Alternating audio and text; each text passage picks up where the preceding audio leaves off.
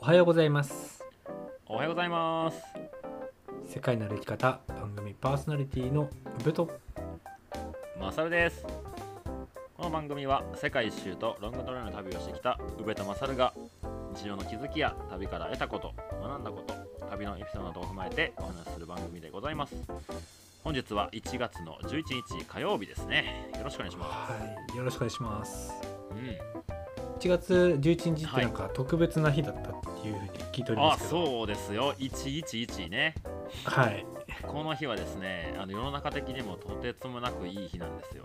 えーっとですね一粒万倍日はご存知ですかね。はいはい。でしょうね。うん。まあね最近僕は知りましたね。うん。あほんと一粒のね、あのものがこう万倍に膨れ上がるよみたいな何かを始めるととってもいいよみたいなことを言われてる日なんですけどはいはい。まあその日がですねえ年に何回かあるんでね。うんうんうん。でそれともう一つえっ、と天釈日とか天赦日とかっていう読み方をそれがね聞いたことないですよねあんまり、あ本当。うん。えーっとまあそういう日が、まあ、もう一日まあすんげえいいですよみたいなうん。あるのねそのはい。2つの日が重なるっていうのが年に数回あるかないかみたいな。年に1回、うん2回とか3回とかかな。うん。まあそれは年によって違うんやけどうん。まあそれが1月11日に重なりますせという日なんですね。ほう。はい。でそういう日にまあ世の中的に言われるのではなんかこう新しいことを始めたらいいよとか、うん。あとはなんかよ一番メジャーなのは財布を下ろしたらいいよって言われてますね、えー、はいはい、うんうん。なんかそういういろんな、まあ、話があるんですけど、えーはい。この1月の11日、えーちょっと今日は僕がお話しさせていただきたいんですけどよろしいでしょうかよろしくお願いします。はい、えータイトルの通りですねカフェバーペグということでお話しさせていただきたいんですけどえーっと収録しているのが1月7日なので、えーちょっとリアルな話はちょっとできないんですけど、はい、えー1月11日を一応ですねプレオープンとして、えーやります。これが 5, が5時配信なんでこの日の、えー皆さんがお聞きの夜ですね。に、うん。一応会社の新年会も兼ねて僕の練習みたいなのも兼ねて、えー。やるんですよ。はいはい。で僕の中ではこの日が一応スタートにしてるんですね。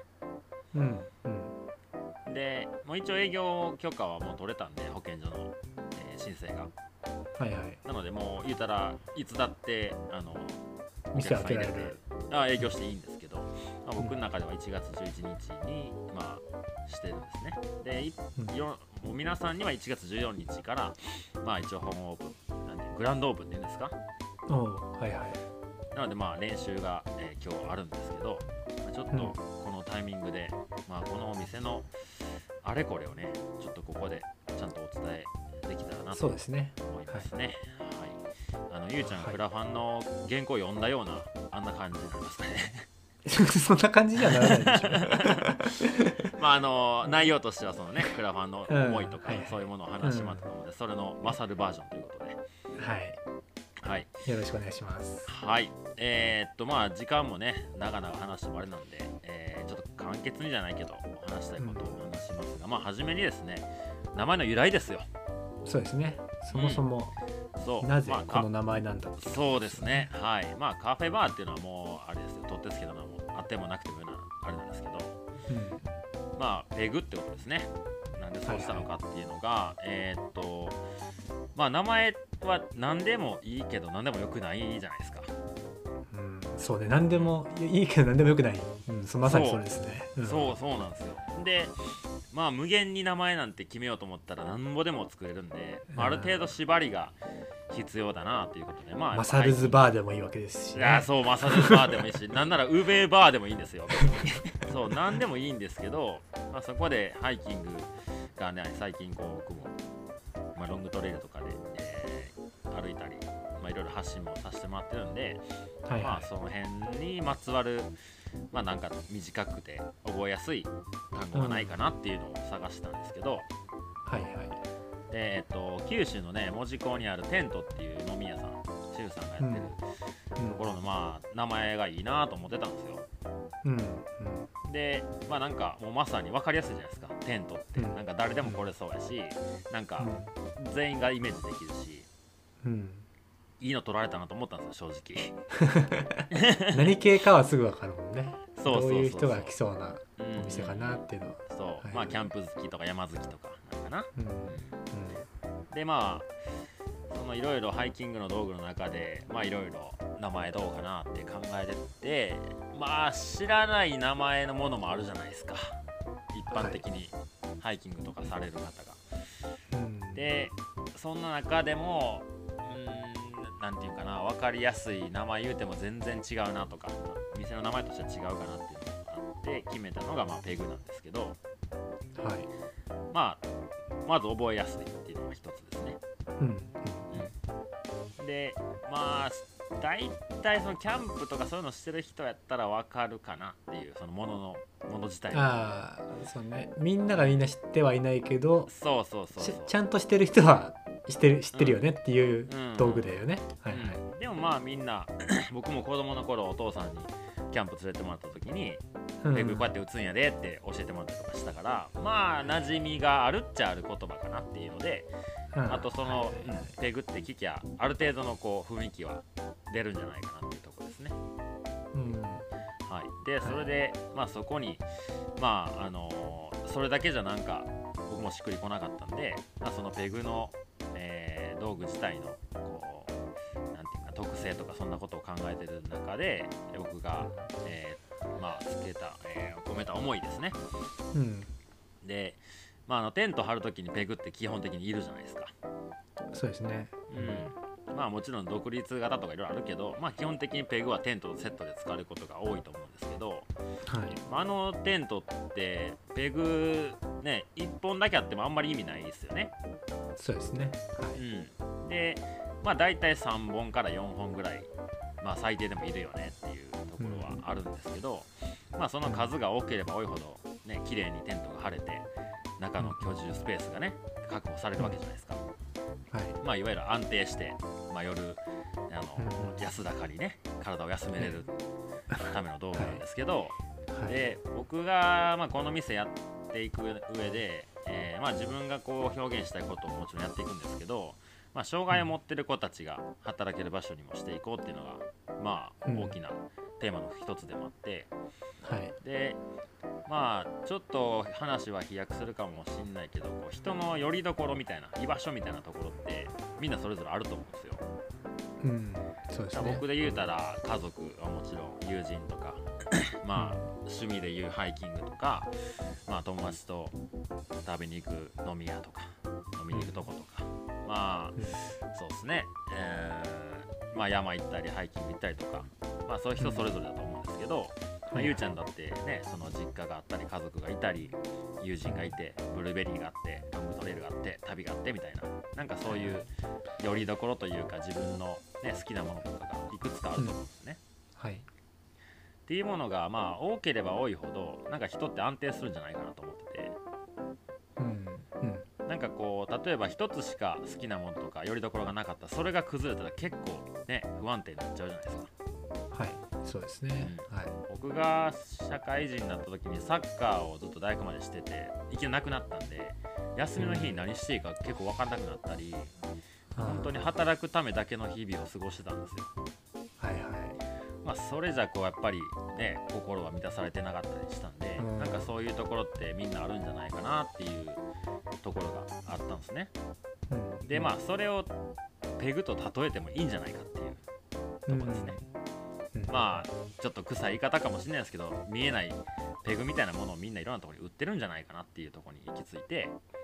うん。でじゃあその障害を持ってる子たちってどうなんかなってことを考えるとまあ今あの接してる子たちを見てるだけなんでみんながみんなどうかわかんないですけどやっぱり学校と、えー家庭とその施設この3箇所をぐるぐる回ってるんですよ。うんで他の、ね、外部との課外活動的なこともしてない子がほとんどやし、まあ人間の関係性もその3箇所がだけになっちゃってる子が多いんですね。はいはい。でそんな中でもこう学校ではいじめられたりとかで家に帰ってもお母さんになんか怒鳴られたりとかっていうのがっていう子たちもいてるんですね。で彼らのそのよりどころっていうのはまあ多くて3つぐらいなんですよね。その今言った。うん、うん、今言った。はいそう。でそれがまあ学校でいじめられてる子結構多いんですよ。そういうなってくると結構その子たちも不安定になってきてまあそれがねテントだったら2本しかペグ刺さってへんようなもんですから。まあ不安定になっちゃうんですよね。ちょっとした風で倒れるように彼らもよりどころが少ない分一つがなくなるとすごい辛いと思うんですよね。うん。でそういうまあさっき言ったようなまあ障害持ってる持ってない関係なくそういう居場所みたいなところが一つでも多い方がまあ人って安定できるんじゃないかなっていうので、まあ、彼らは僕が主にそういう居場所が少ないのでそういうものの一つになれたらいいかなっていうので、ペグでいけんじゃないかっていう話そのになりましたね。お。店自体がね、うん。そうそう。でその子たちが働く場所にもなるし、えーまあ、僕もその他のいろんな居所居場所がある中の一つ働く場所としてのペグにもなるし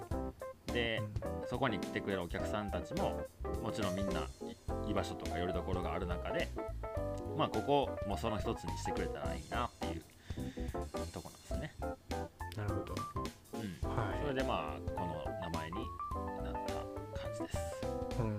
このお店を作るにあたってのコンセプトとか。ああそうですね、えーうん。まあコンセプト決めるの大事やっていうのはもうどこを見ても誰に聞いても言われたんで。そうですよね、うん。そう。でまあ、えー、と一応内装の雰囲気はまあ山やってるし山やってるというかハイキングよく行くからまあうん。こう木目調の山小屋みたいなものになればいいなと思ってたんよね、ああはいはい、うんまあそれをこう、まあ、柱にコンセプトにして、えーうん。判断して内装を作っていったんやけどまあそれ以外のところのコンセプトとしては、まあ、できることは自分でやってみようっていうのと、うん。まあ、やってることをちゃんと楽しんで進めていこうっていうこの2つは結構決めてやったんだろうな。うん。うん床を自分でやるって大変だよね。いろいろとうん、今工大程見てるけど。変大変、うん工程見ててもなんか他は結構楽しくやれるけどあの床とかの,、その何うんフラットにする水平取って全面そうなんです。水平取るってのが一番嫌だなーって思う。そうなんですよ。そうなんですよ。でままだ調整ちょっとしてるからね。あそうなんだ。うん、一回掃除するタイミングで全部出してで歩いてみてちょっとこうここ沈むなってとこ剥がしてうん。で下にこう顔突っ込んであの下にまあこうネジみたいのでこう上下するものが入れ入ってんねんけどうんそれをこう手伸ばして回して接着剤で留めてみたいなことをうんあの埃まみれになりながらやって今どこも今のところ、まあ、全部水平になってんちゃうかな。でもさその今コンセプトにできることをやってみるって言ってたけどさうん。この自分でやったからその壊れた時とか不具合があった時に原因がわかるじゃん。そうそうなんですよ。これがちょっと地震とかで歪んでうん。床がうん。何？ちょっと傾いちゃってうん。うわこれまた業者を呼ばないと治んないやつじゃんっていうやつがもう理屈が分かってるじゃん。そう。そうそうそうそう。それって結構財産だなって思うんですよね。いやーそれもひっくるめて。ほんとそう、うん、構造が分かってるからさ自分で設計してうん。自分で作ってったから,、ここのビスこう外したら取れへんの知ってんねんでって思いながら。外してるから、うんそれで結構でかいですよん、ね。でかいでかい、うん、確かに業者にやってもらったらねどうやってこれをこう解体していけばいいんやっていうことすら果てないけどそれはすごい財産ですね、うん、でねもう一つね、まあ、やりながらこう追加されたコンセプトがあってはいはい。まあそれはなんかこう、えー内装が大体できてきたりとかで商品をどうしようかとかっていうところになってからこう追加されたというか、まあ思い浮かんだんやけど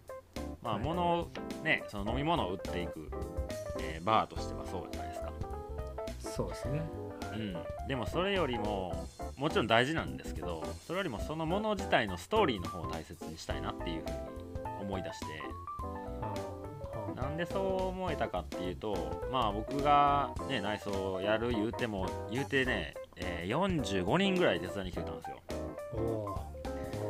そう。そしたらみんなその2回3回来てくれる人たちもいてるんやけどみんなそれぞれさ「ここ俺やったよ」とか「私ここやったで」ってか残っていくやん。うんうんでゆうちゃんも2日間しっくり塗ってくれたのはあの場所は俺塗ったよっていうのは覚えてる。はいはい、うん、なんかそういうのがなんか自分一人じゃ絶対作れへんかったなっていうもう全部の場所にそのストーリーができたのね僕の中では、うんはいはい。ここはあの人とやったなであの時こう大変やったなっていうのをみんなとこう語れるようなストーリーが店のもう至る所に全部の場所に出たのうん。でってなったらその、まあ、業者に頼んだらね綺麗に早くお金かけたらできたんかもしれんけどなんかそれよりもそのストーリーをちゃんと語れる方が大事なんじゃないかなっていうふうに思い始めてじゃあそこに並べられる、えー商品たちもそっちに寄せていきたいなっていうふうに思って。うんうん。でまあ今のところこれからね徐々にそうしていこうと思うんですけど初めはやっぱりこう既存のいわゆるこうよくあるお酒を並べるしかないんやけど、はい。まあ、ビールはね一つ、えーまだちょっと今やり取りしてる最中なんですけど、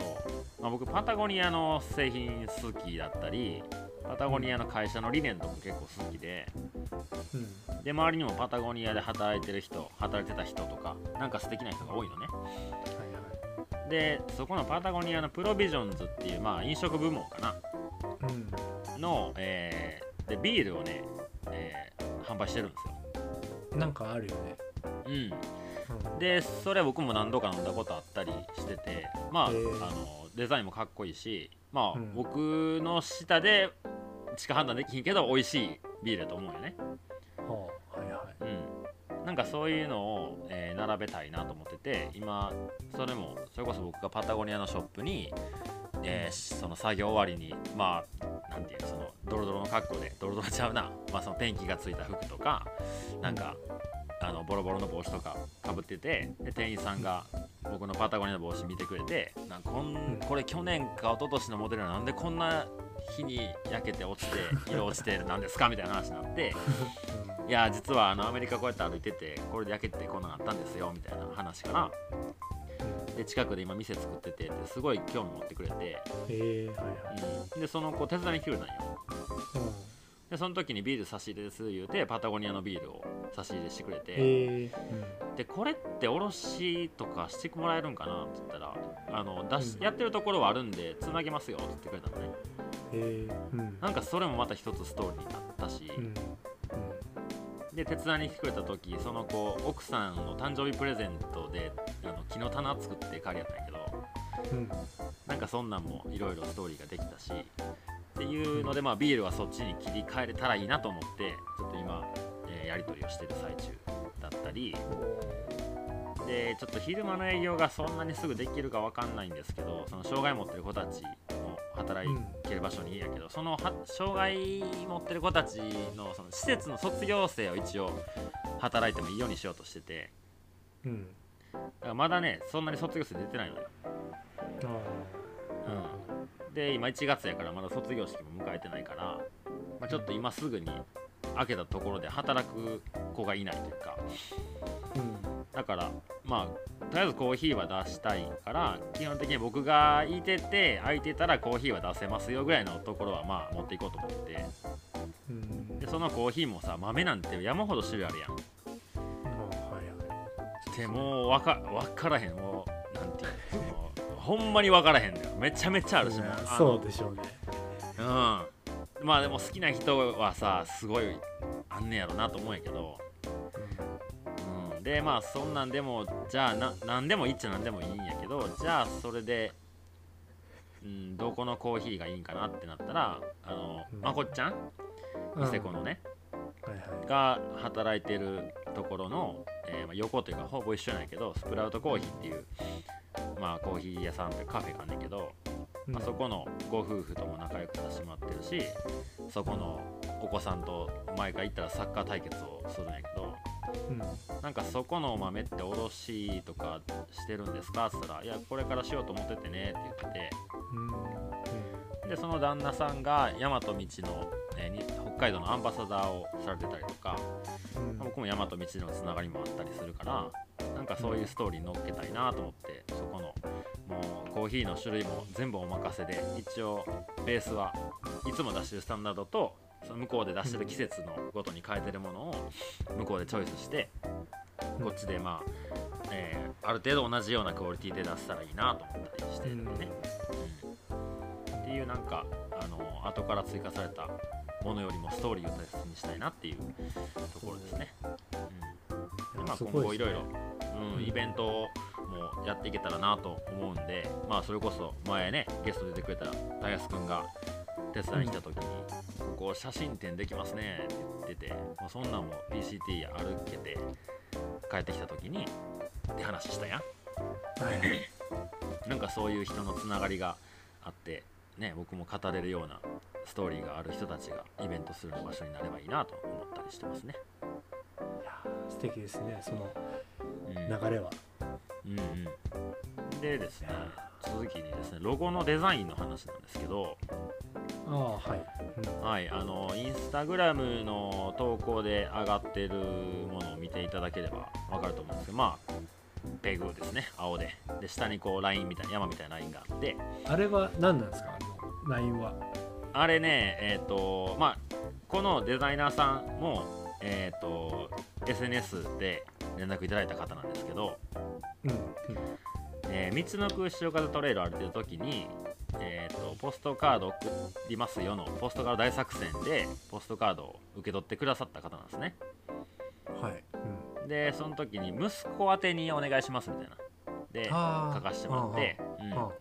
うん、でまあそれっきり別に特に連絡してるわけではなかったけどまあこのラジオ聞いてくださったのか、まあ、SNS フォローしていただいててでロゴデザインできるんでやりますよって言ってくれてうん。であの、まあ、デザインの話をね進めていって、えーとりあえずこういう今話したようなことを文章にしてこういう思いでお店をやるんで店名はこれであとはもうちょっと分かんないんで任せますわみたいな感じであのとりあえず上げてくれたのね。うん。でまあいろいろこうあの打ち合わせを経て出来上がったのがあのデザインなんですけどうん。あの下のラインがですね、まあ、山っぽく見えるから山と捉えてもらってもいいんですけどあれ実はねあのいいんですけどいいんですけどあの実はですねあれはえっ、とロングトレイルの、えー僕がアメリカのね初めて歩いた PCT ゆうちゃんも歩いた PCT のカリフォルニアのセクションの南の方のセクションなんですよあれ。ああのカリフォルニア3つに分かれているセクショそうそンのううん。最初のセクションそう、えーざっくりカリフォルニアって南のカリフォルニアいわゆる乾燥地帯から真ん中が、えーシエラネバダ山脈。でその後に北カリフォルニアみたいななんかだざっくりね3つ分かれるんですけど、はい。まあ、その店始まるっていうところって何かのスタートにやっぱなるしうん。なんか何かをこう新しく始めていく人たちが増えていけばいいなと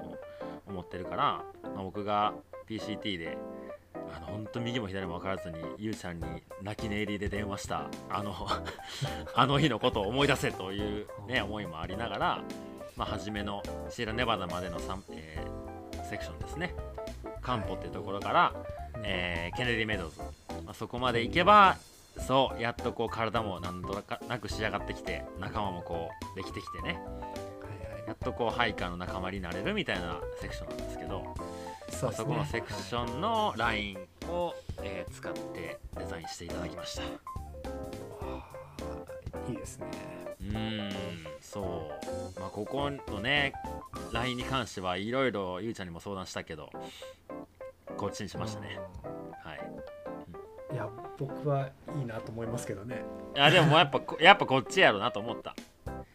うん。うん。であのえっ、とまあロゴをデザインしていただいた方が馬場さんっていうことなんですけど、はいはい。まあ、馬場さんに今こういうので二択で悩んでるんですみたいな。うん。もともとはそのコロラド州のしセクションのラインを書いてくれてたんですけどデザインとしてはねかっこよかったんですよ。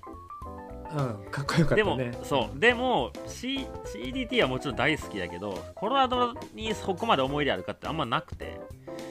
マサル自身で僕自身が、うん。で PCT の方ちょっと作ってみてもらえませんかって無理言って作ってもらってやっぱデザイン性としてはコロラドセクションがかっこよかったけど意味を持たせた方がいいんかなっていう。まあほぼほぼ僕の中でも決まってたんやろうけど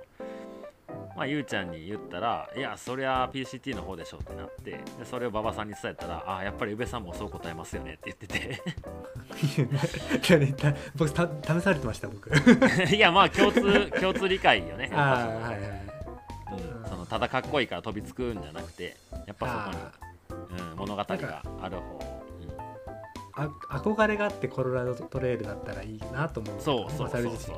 そうでもそんなでもないんだったらそういや意味ないよなと思って。うんそうそう。まあやっぱそう言ってくれるよなと思って。そういうロゴになりましたね。いいストーリーができてよかったですねロゴに。もよかったよかった、うん、で最後にですねまあペグができてからまあ僕がどういう風になっていくのかっていう今ちょっとね明確には分かんないですけど、まあ、今後の展望的な話もちょっとしてみたいなと思います、うんうん。でもうお店をやるってなったら世の中的なこうなんていうかな、えー考えイメではージというん、店から動けないというかそこを守るみたいなイメージ持つ方多いと思うんですよ。うん、あじゃあもうマサルはもう旅に出ないのかっていうね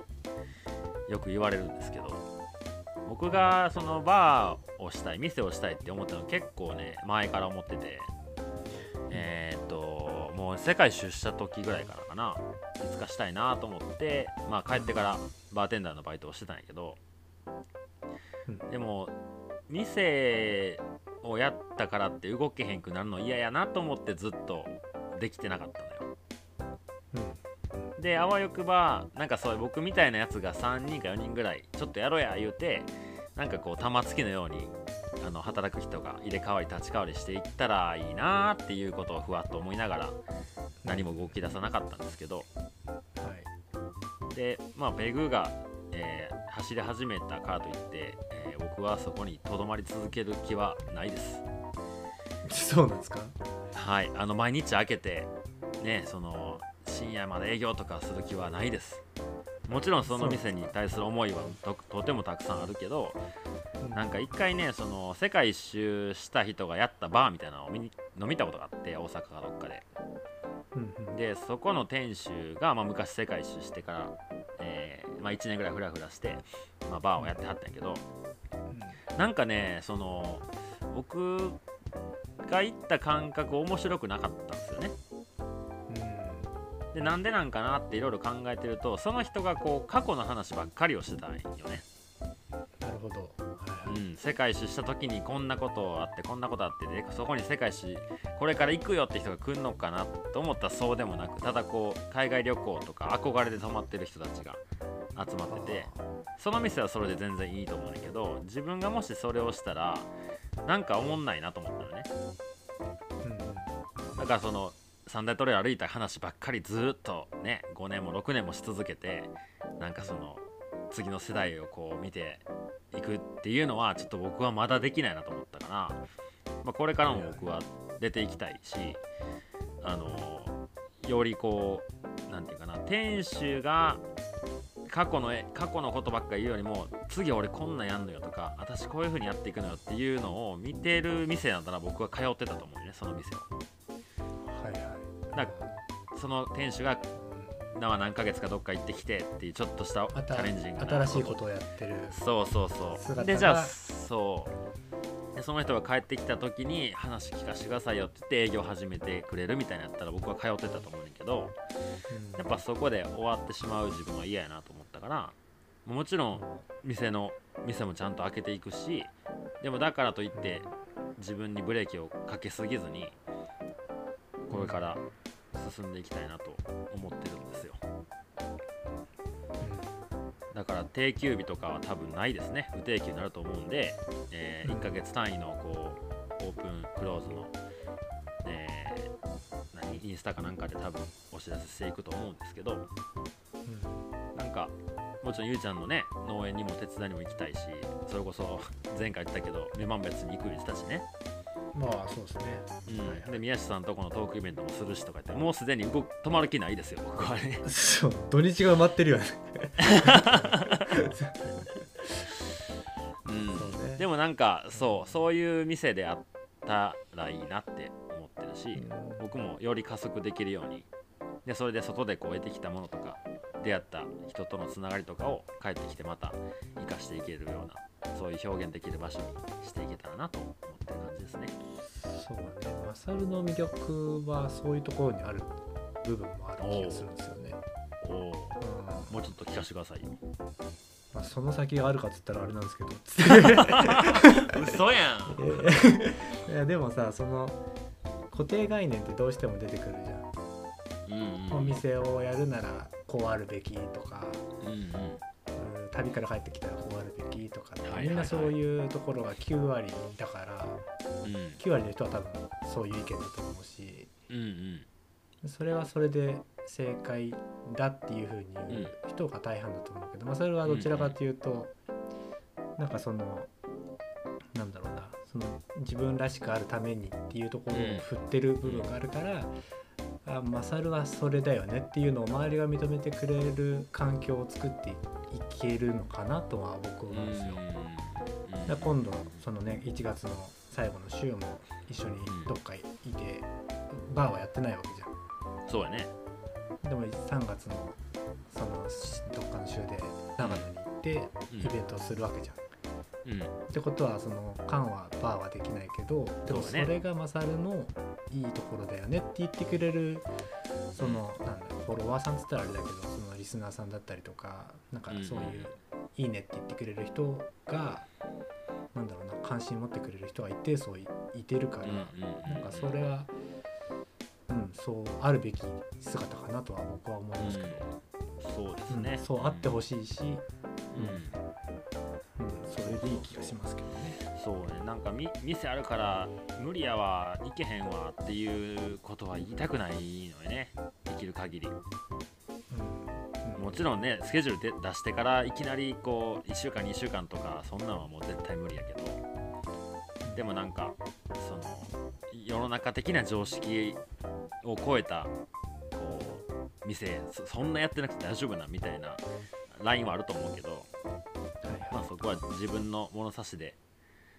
あの、やっていこうと思いますね。そうね。だから、うん。できる環境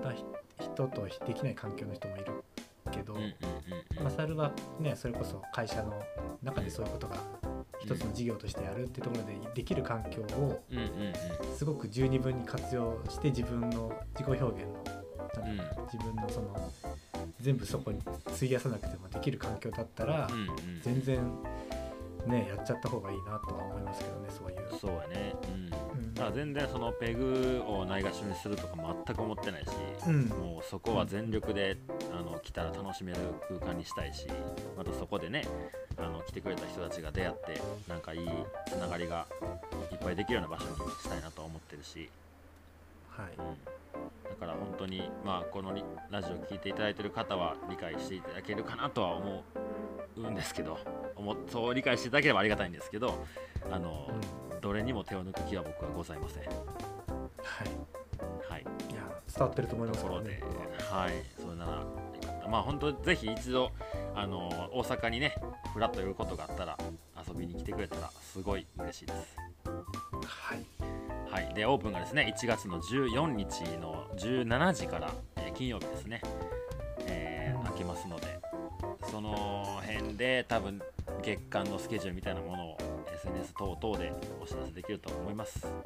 一般公開が1月20 14、14、はいうん、金曜日。はい、